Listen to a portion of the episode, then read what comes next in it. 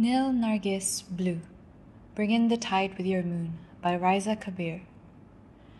This installation is titled Nil Nargis Blue Bring in the Tide with Your Moon and was made by artist Raisa Kabir in 2019. It is made up of several components, including two small woven works, a film, and a charpai, which is a traditional woven bed used across South Asia. The entire installation measures roughly 6 meters by 4 meters.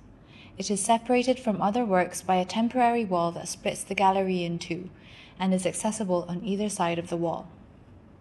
The title of the work is taken from the film Nil Nargis Blue Bring in the Tide with Your Moon, which is shown on a wall mounted TV screen.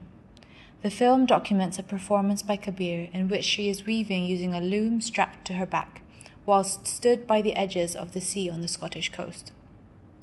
She weaves with jute and linen and dyes her body with indigo against a backdrop of lush green mountains and blue waters.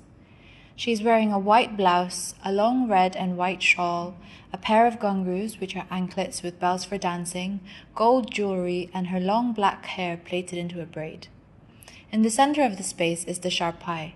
It measures 180 centimeters long and 100 centimeters wide. The charpai has four hand painted, sculpted wooden legs and is woven with white and red cotton cord, creating a pattern of alternating red and white squares. On top of the bed is a pile of neatly folded indigo dyed cloth. On the right wall are two weavings titled Untitled One Flax and Untitled Two Jute, both made in 2020.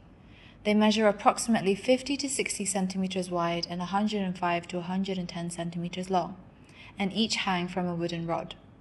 The weavings resemble red and yellow plaid with industrial rope woven in between strands of cotton thread. They are loosely woven, making them look slightly translucent and airy. Untitled One flax is made with linen. A length of thick, fluffy, light brown, unspun flax fibers interrupts the plaid pattern. Untitled Two jute is made with jute, natural and hand dyed threads, and plastic. There are bands of dark denim blue from the indigo dyed threads running throughout. By the left wall are a collection of items such as a pile of tangled red threads and brown rope wrapped around grey rocks, parts of the sea loom, a pair of ghungroos, and a cream blouse displayed on a hanger, perhaps the same pair Kabir wore in the film. Kabir uses textile and performance to explore ideas around the politics of cloth, bodies, geography, and the relationship between craft and industrial labor.